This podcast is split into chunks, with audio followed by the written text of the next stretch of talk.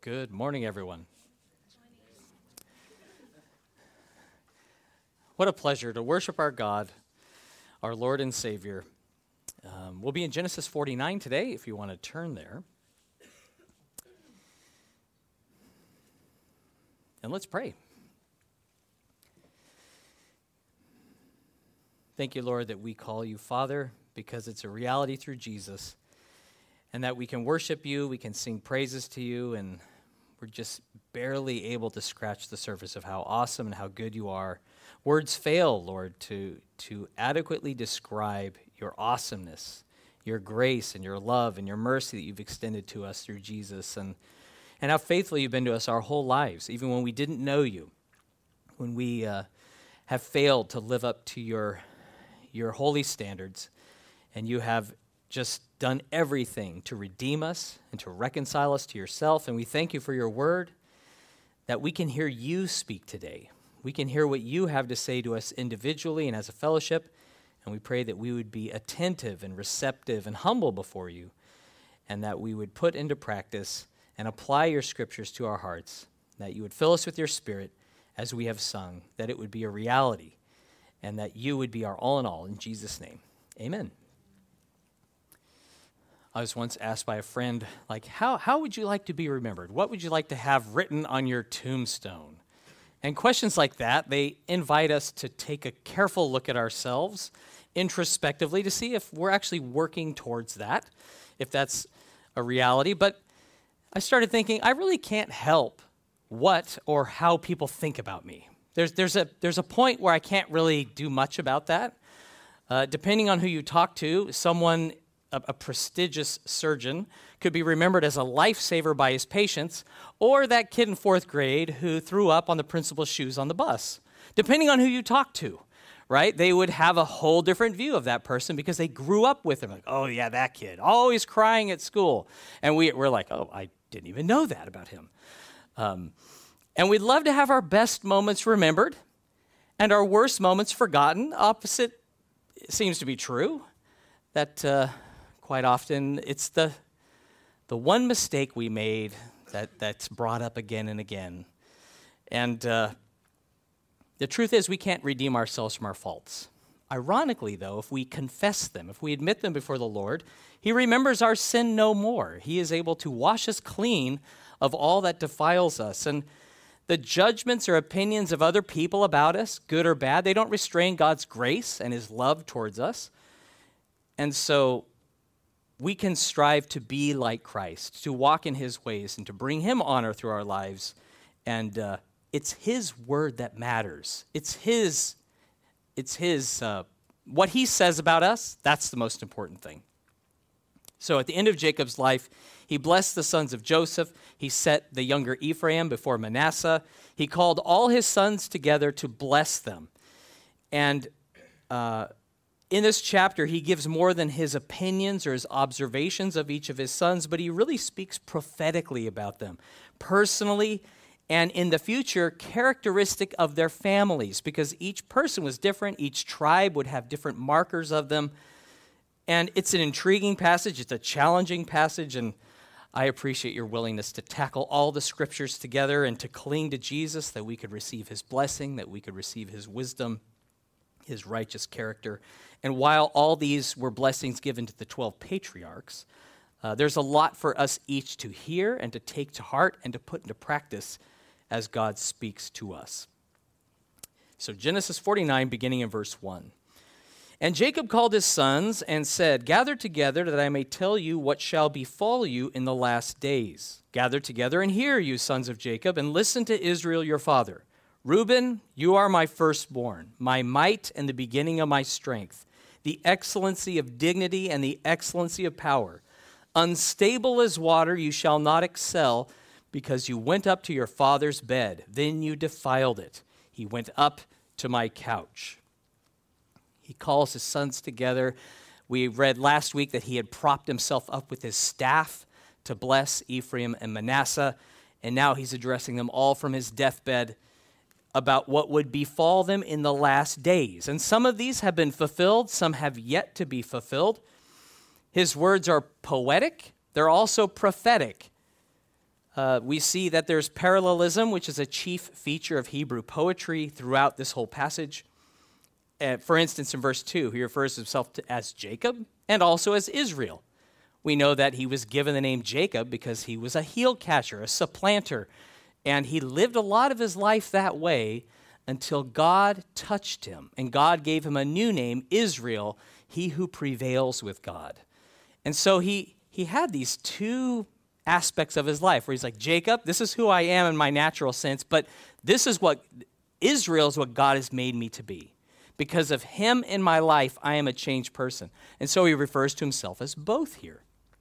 It gives us more uh, insight into the man, Jacob, but Israel, the name that uh, he's called. From that day forward, he walked with a limp. The God who was with him, the God who provided for him every day, redeemed him from all evil. So he begins with Reuben, his firstborn, and I just imagine him kind of going around the room and just going down the line of each of his sons. And he begins with Reuben, one with great potential, but forfeited his privilege of firstborn by his sexual immorality with Bilhah, his father's concubine. We read that Jacob heard about what had happened, that he went into Bilhah, but he did nothing about it. But now, when it comes to bless, it is, has blighted his blessing um, by his lust and adultery. And so he's passed over as a leader. He doesn't receive a double portion as the firstborn typically would, but he remained a son. He was not disowned by his father, but he's like, You were the beginning, the excellency of my power. Really, your excellency was mine, but you defiled my couch. Um, and he called them unstable as water. As an element, water is very stable. But water also flows at the mercy of gravity. Uh, water, it, as the ship is going through, it splashes and it goes into the ship. You have um, a small child playing in water can disturb the surface. It doesn't take much to disturb water. Uh, when it's heated enough, water boils. And that is similar to how Reuben lived his life. Wherever the wind blew, that's where the current took him. His character was more like water than a solid rock. It's like instead of wisely governing his passions, lust burned within him. When he was brought to rolling boil, he had to let off steam. And so, being at the mercy of his friends and his circumstances and how he was feeling, it led him to um, not excel, to not have priority, because he was unstable as water. And we read that there was no judge, no prophet, or ruler who came from this tribe. However, the infamous rebels Dathan and Abiram did. They were of Reuben. Chapter 49, verse 5 Simeon and Levi are brothers. Instruments of cruelty are in their dwelling place. Let not my soul enter their council. Let not my honor be united to their assembly, for in their anger they slew a man, and in their self will they hum- hamstrung an ox. Cursed be their anger, for it is fierce, and their wrath, for it is cruel. I will divide them in Jacob and scatter them in Israel. Simeon and Levi, the next sons of Leah, they did not walk in their father's steps. He's described as a mild man. They were violent. They were cruel. They killed Shechem for raping Dinah, their sister. They deceived and murdered all the men of the city. And they plundered their wives, children, and all their wealth. And time alone would not um, forgive or forget this outbreak of violence. Now, it is possible to be angry without sin. It's exceedingly rare. God is able always to do that. But it says that their anger was out of their self will. It wasn't godly counsel, it wasn't in following their father's example, but it led to violence. And it pleased them to take vengeance on those who wronged their sister in the name of family honor. And so Jacob, he curses their fierce anger, their wrath. Again, he doesn't disown them, but he says they're going to be scattered in Israel. They would be divided. Simeon's inheritance, it would be all surrounded by Judah. So Judah's land, and then you've got Simeon in the middle.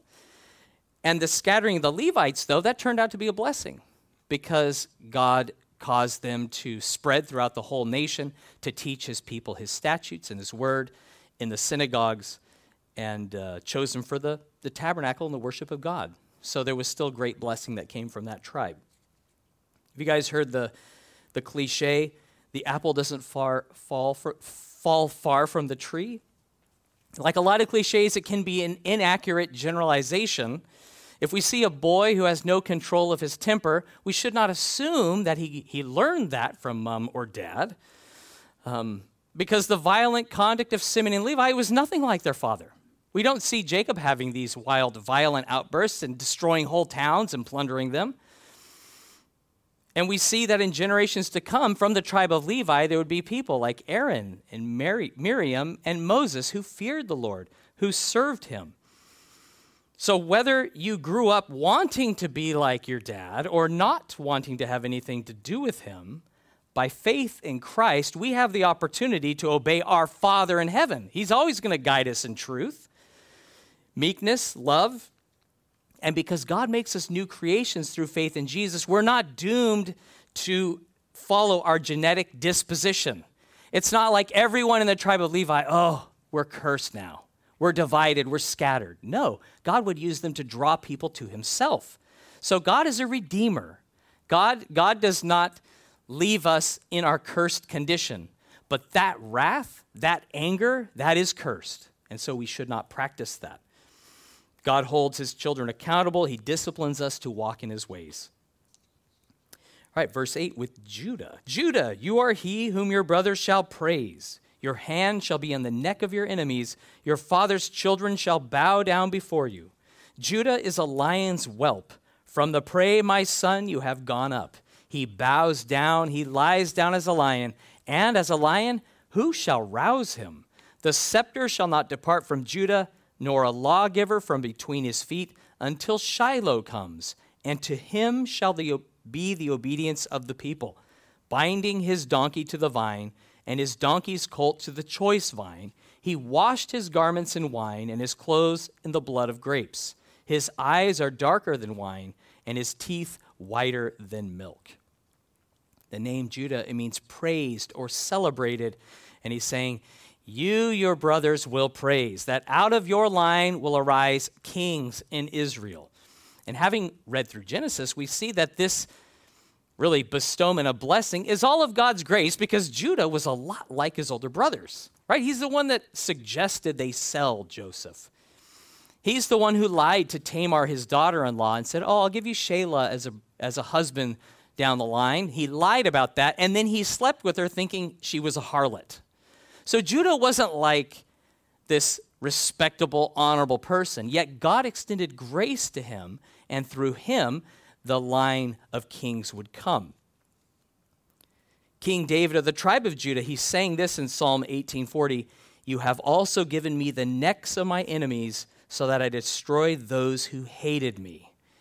I wonder if he looked back upon that prophecy given to his father of fathers and just said, Yeah, God's been faithful. He's promised me victory, and I'm going to take that by his grace. The lion, called the king of beasts, so the tribe of Judah was chosen and ordained by God to rule over Israel. And notice in verse 10, it says, The scepter shall not depart from Judah, nor a lawgiver from between his feet, until Shiloh comes, and to him shall be the obedience of the people. We read that Shiloh is a biblical location, but in context here, it's a person. It says, To him shall be the obedience of the people. And it points to none other than Jesus Christ. That the, the lawgiver or the, the king would be throughout the tribes of Israel. We read after the Babylonian captivity, there were no more kings in Israel.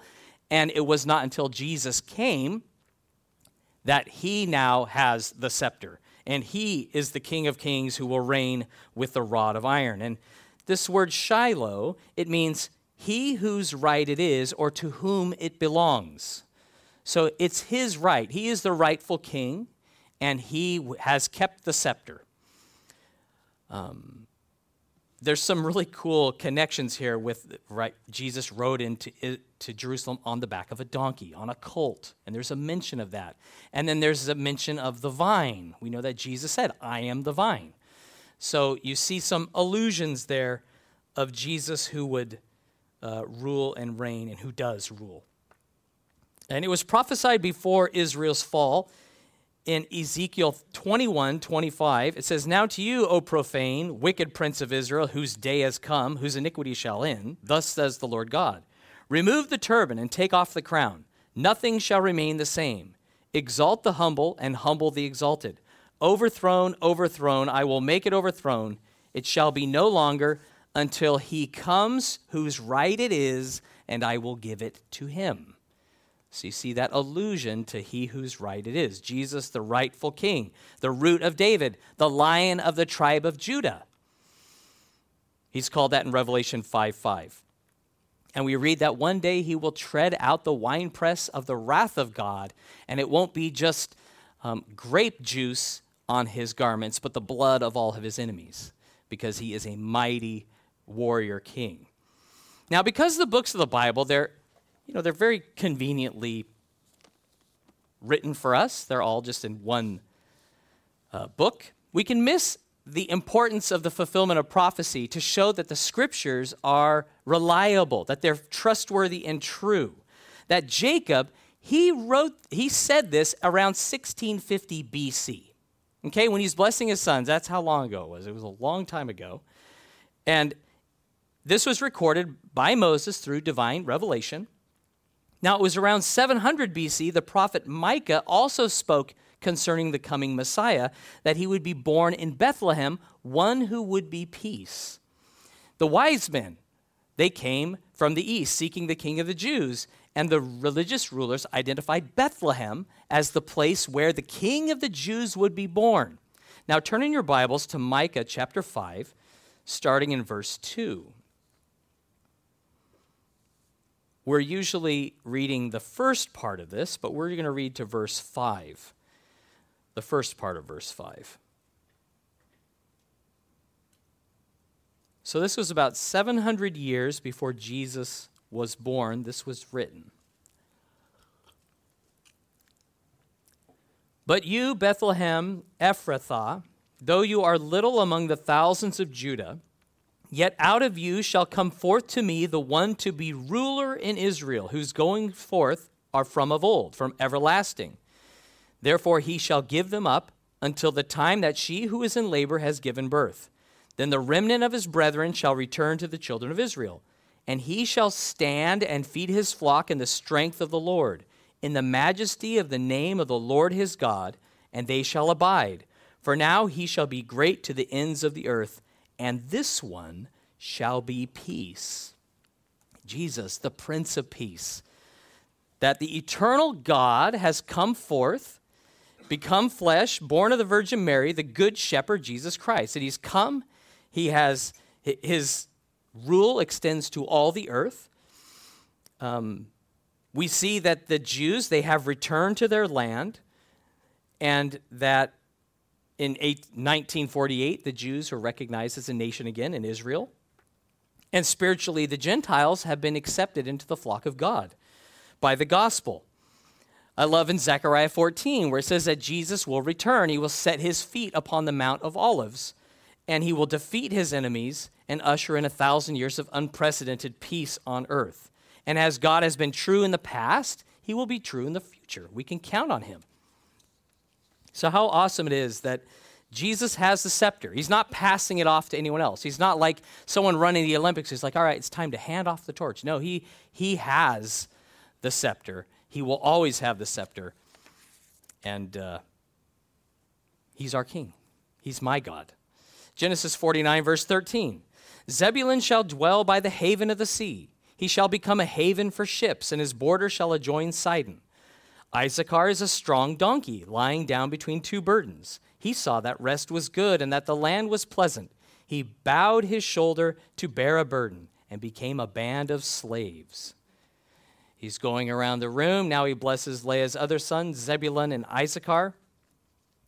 People have unique dispositions, personalities, interests, occupations. We see this kind of diversity among Jacob's sons. And he speaks prophetically about the location that Zebulun would live, that they would benefit from maritime trade. The tribe of Issachar, however, they took to manual labor. They were pleased to carry burdens. They liked to, to rest and relax. And so it's like a donkey with, you know, the saddlebags on each side. He's like, all right, it's time for a rest. And so he gave himself to manual labor, rather was preferred to like, I'll pay tribute rather than take over more area with my sword. Strong, but content to use his strength to enrich others. Verse 16 Dan shall judge his people as one of the tribes of Israel. Dan shall be a serpent by the way, a viper by the path, that bites the horse's heel so that its rider shall fall backward. I have waited for your salvation, O Lord. Gad, a troop shall tramp upon him, but he shall triumph at last. Bread from Asher shall be rich, and he shall yield royal dainties.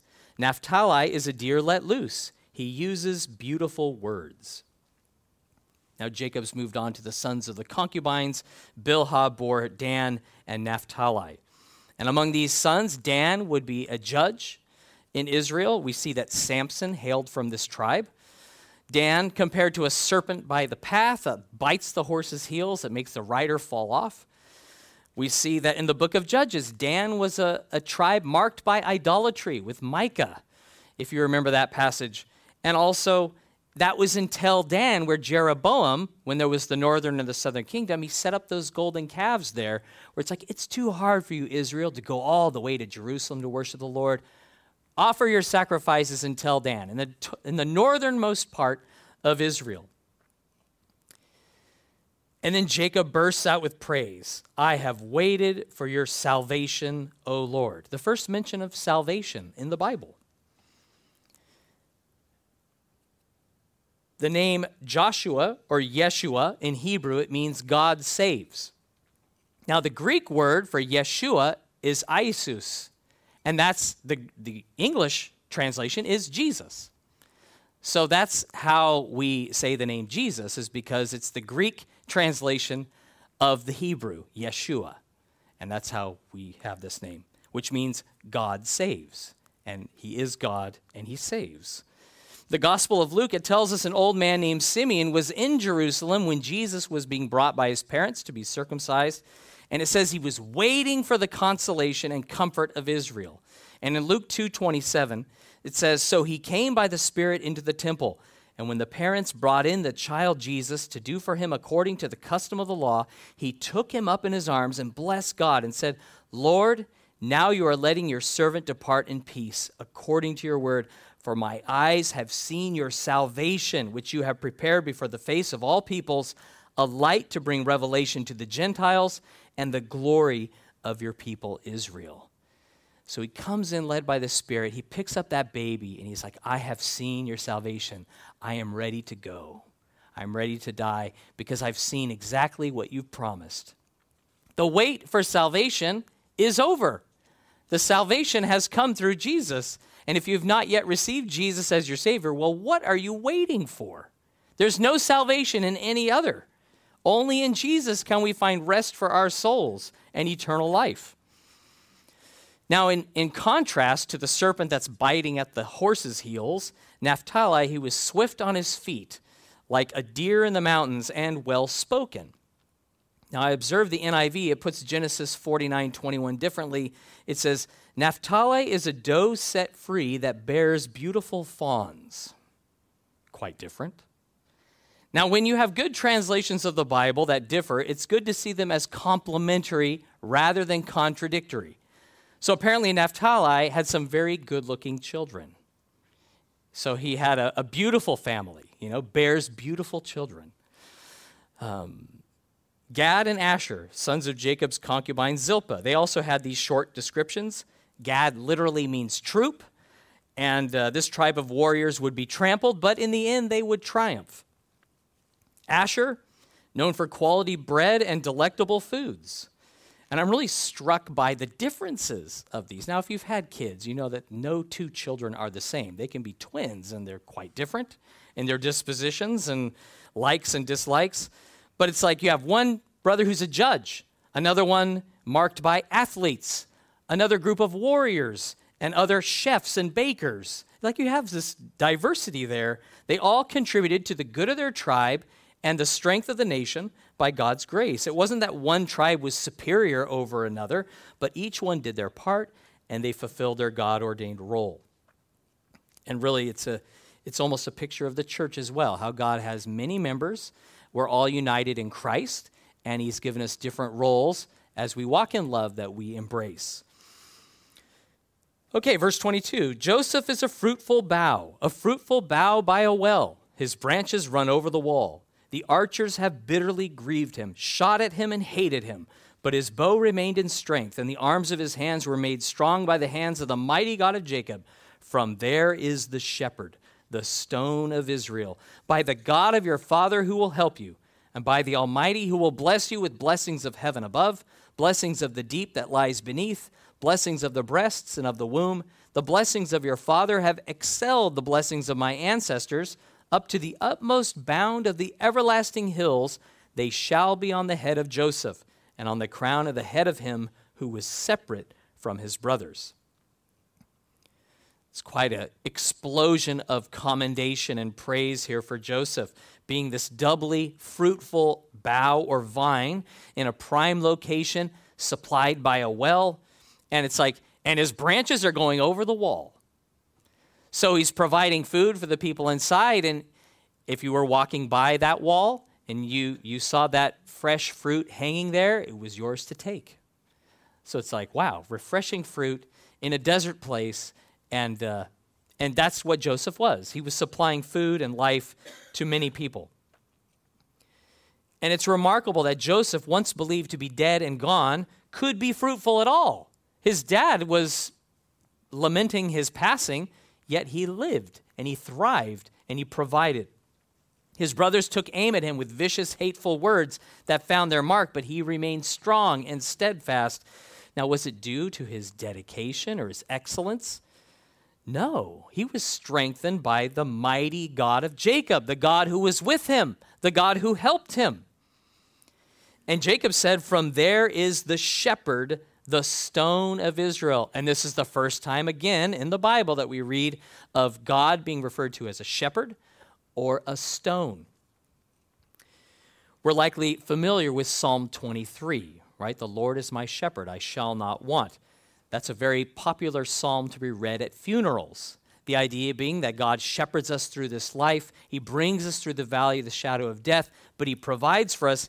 But really, that's a scripture we ought to keep in mind during this life. It's not just something for the end of our life, but to say, The Lord is my shepherd. I shall not want. He gives me everything I need now, and He's going to supply everything I need for the future. That I don't need, I will never lack any good thing because of my shepherd, because of my God. And that's the way we can think, and that's the way we can live. Jesus identified himself as the good shepherd in John 10, starting in verse 11. He said, I am the good shepherd. The good shepherd gives his life for the sheep. But a hireling, he who is not the shepherd, one who does not own the sheep, sees the wolf coming and leaves the sheep and flees. And the wolf, ca- wolf catches the sheep and scatters them. The hireling flees because he is a hireling and does not care about the sheep. I am the good shepherd, and I know my sheep, and am known by my own. As the Father knows me, even so I know the Father, and I lay down my life for the sheep. Jesus owns the sheep. He has purchased the sheep with his own blood. He knows who they are, and we do not want because he is our good shepherd. It says that he cares for the sheep. Praise the Lord, he cares for us. Now, Jacob also calls God his stone. Peter referred to Jesus as the living stone, chosen by God and precious. And many times in Scripture, more than I could count, um, God the rock of salvation, like David when he sung in Psalm 1846 The Lord lives, blessed be my rock. Let the God of my salvation be exalted. As Moses led the children of Israel through the wilderness, at least twice they drank water miraculously from a rock. And Paul writes in 1 Corinthians 10:4, all drank the same spiritual drink, for they drank of that spiritual rock that followed them, and that rock was Christ. I mean, I've never been followed by a rock before. Have you? I've seen a rock, but to be followed by a rock. This is not an ordinary rock. This is a rock that was supplying all their needs for living water. And what does Jesus offer? Living water through faith in Him, the Holy Spirit who fills us and gives us life. God supplied all their needs. And Jesus is now the living bread that's come down from heaven that we partake of, and we have eternal life through him. Jacob said that Joseph would be blessed by the Almighty God in countless ways blessings from heaven above and the deep, blessings of breasts and the womb, really new life and fruitfulness. That there would be children, they would be cared for, and we can look at this in a spiritual sense as well. And, you know, blessed to the bounds of the everlasting hills. It's like the highest of the highs for all time. That's the blessing that God can give. And Joseph being separate from his brothers, remember his dreams where like the sun and the moon and the stars are bowing down to him. He was distinct. Well, it points to Jesus, who was a man distinct from all other men. He came as the Messiah and Savior of souls. Joseph provided grain for hungry people that fed them for a short season in Egypt, but Jesus, he's the living bread who gives eternal life to all who receive him by faith. Verse 27 Benjamin is a ravenous wolf. In the morning he shall devour the prey, and at night he shall divide the spoil. All these are the twelve tribes of Israel, and that this is what their father spoke to them. And he blessed them. He blessed each one according to his own blessing. Benjamin, the ravenous wolf, devouring prey, dividing the spoil. He would be marked by hunger, an insatiable need that conquest and victory could not satisfy. In Judges 19 and 20, we read of this warring tribe. They fought against all the other 11 tribes, and they, I think they killed more people than they had in their tribe, and they were almost exterminated. But God preserved them. Read that King Saul was of the tribe of Benjamin. He spent his entire reign fighting against the Philistines. Mordecai and Esther came from the tribe of Benjamin. They destroyed the enemies of Israel um, in the king in the times of the Media and Persian Empire. Saul, who became Paul, was of the tribe of Benjamin. Matthew Henry said this Blessed Paul was of this tribe, and he did in the morning of his day devour the prey as a persecutor but in the evening divided the spoil as a preacher. So you see a change in him, right? He went from Saul to Paul. He went from persecuting the church to preaching Christ. Each tribe we see had this unique blessing from the Lord through Jacob, whether it was a rebuke, a promise, or guidance. And frankly, do we see rebuke as a blessing? I don't often see it that way, but the Bible teaches us that we should. That when we're rebuked, when we're corrected, when we're called out in front of everybody, to say, that is a blessing. That is a blessing I will receive from the Lord because He knows me, He knows my future, He's able to help me and guide me where I'm at. We don't have the luxury of choosing our blessing. Like if you could have your pick, you'd, you'd like that, right? Like, okay, give me 12 blessings. Oh, that's my number one. This is my second one. I'd like to be that, you know, ravenous wolf, someone tough, you know. Uh, I, I like, this appeals to me. This is what I want to aspire to be. You don't have the, the luxury of choosing your blessing. But no, in Christ, we are all blessed. He is blessing, and we're blessed by His grace. He's provided the blessing of being a blessing to God and to others, which is a miraculous gift that we could be used to bless, like Jacob was, who God called Israel. Verse 29 Then he charged them and said to them, I am to be gathered to my people. Bury me with my fathers in the cave that is in the field of Ephron the Hittite, in the cave that is in the field of Machpelah, which is before Mamre in the land of Canaan which Abraham bought with the field of Ephron the Hittite as a possession for a burial place. There they buried Abraham and Sarah his wife. There they buried Isaac and Rebekah his wife, and there I buried Leah. The field and the cave that is there were purchased from the sons of Heth. And when Jacob had finished commanding his sons, he drew his feet up into the bed and breathed his last and was gathered to his people. So after Jacob blesses his sons, he, he gives them that command again You're going to carry me back to Canaan, the place where God has given us as an inheritance. You're going to bury me in our family crypt that was purchased by Abraham, where all these my fathers were buried. And it says he, he drew his feet into the bed, he breathed his last, and was gathered to his people. In the next chapter, we'll see that his body went through a lengthy embalming process, and then they had to carry him physically back. So, being gathered was not the burying of his body. He wasn't buried right then, he was embalmed in the next chapter. So, this is a spiritual uniting of him with his forefathers, the fathers of faith in God who went before him. So that's what the gathering is in this passage. He was gathered to his people. It happened right then. When he died, he expired, he was gathered to his people. Many people wonder what happens when a person dies.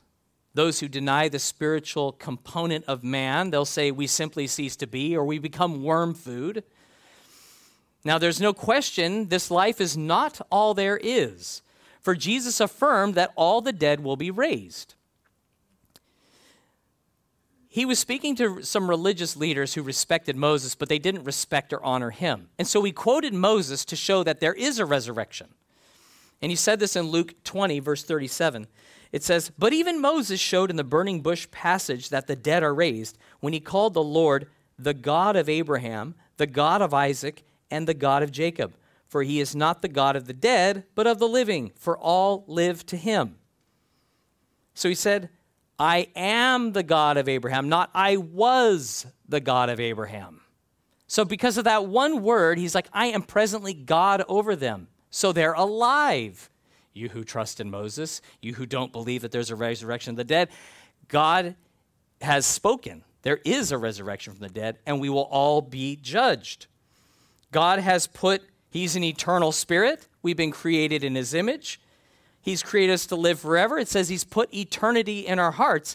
Now, why else do you think that man even wonders or contemplates if there's an afterlife? Unless we suspect that it's very much the case, right? We would only deny it because of where we might spend eternity. Jesus' death and resurrection ought to be very troubling to any who deny that there's no life after death because he died, he rose from the dead, he was seen by many people, and then he ascended to heaven before them. So, where did he go and where is he now? Well, we know based upon what Scripture has told us. Turn in your Bibles to Hebrews 9, verse 27. And you know, I want to be where he is. That's where I want to spend eternity. Hebrews 9:27.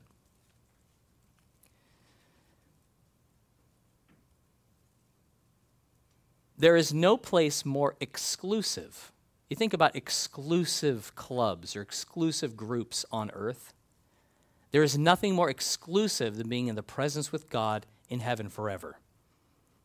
And you, there's nothing you can do to buy your way in. There's no way you can earn to be in the presence of God, but you can choose to go by receiving the free gift of salvation through faith in Jesus. Hebrews 9, verse 27, it says, And as it is appointed for men to die once, but after this the judgment, so Christ was offered once to bear the sins of many. To those who eagerly wait for him, he will appear a second time, apart from sin, for salvation we read that the soul that sins will die, and it's appointed for men to die once. Every person will be gathered to their people and will be judged by God according to his righteousness. Those who die in their sins, the Bible says, will be condemned by God's laws. They will face eternal death and hellfire that was prepared for the devil and his angels.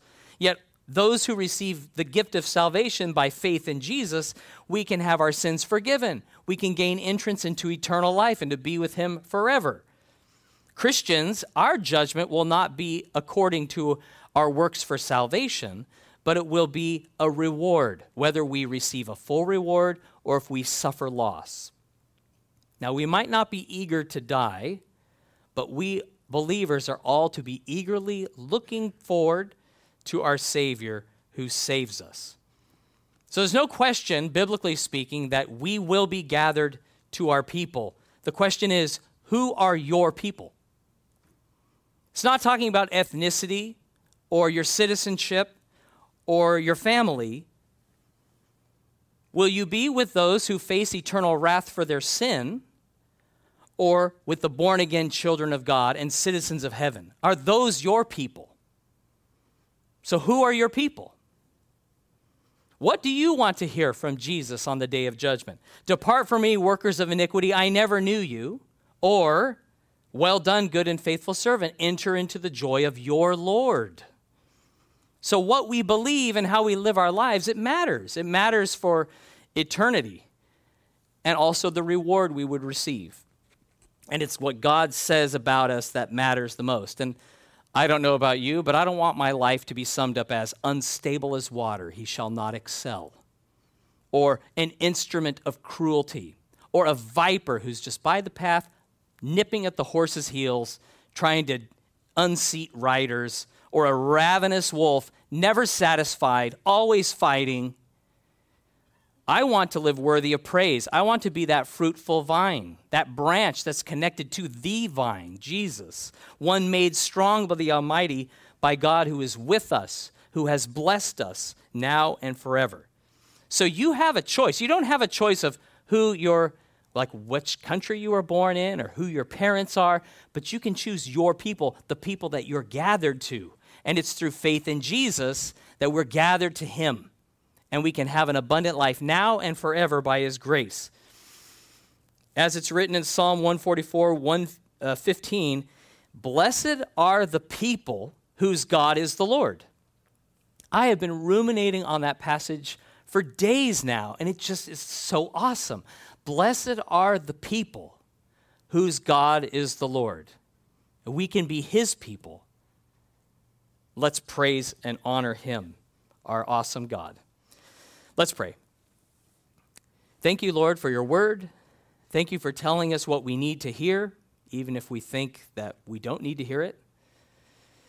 And I thank you for rebuking us, for correcting us, for disciplining us, for teaching us your ways, for opening our hearts to see that rebuke is a blessing and speaking the truth in love is a blessing.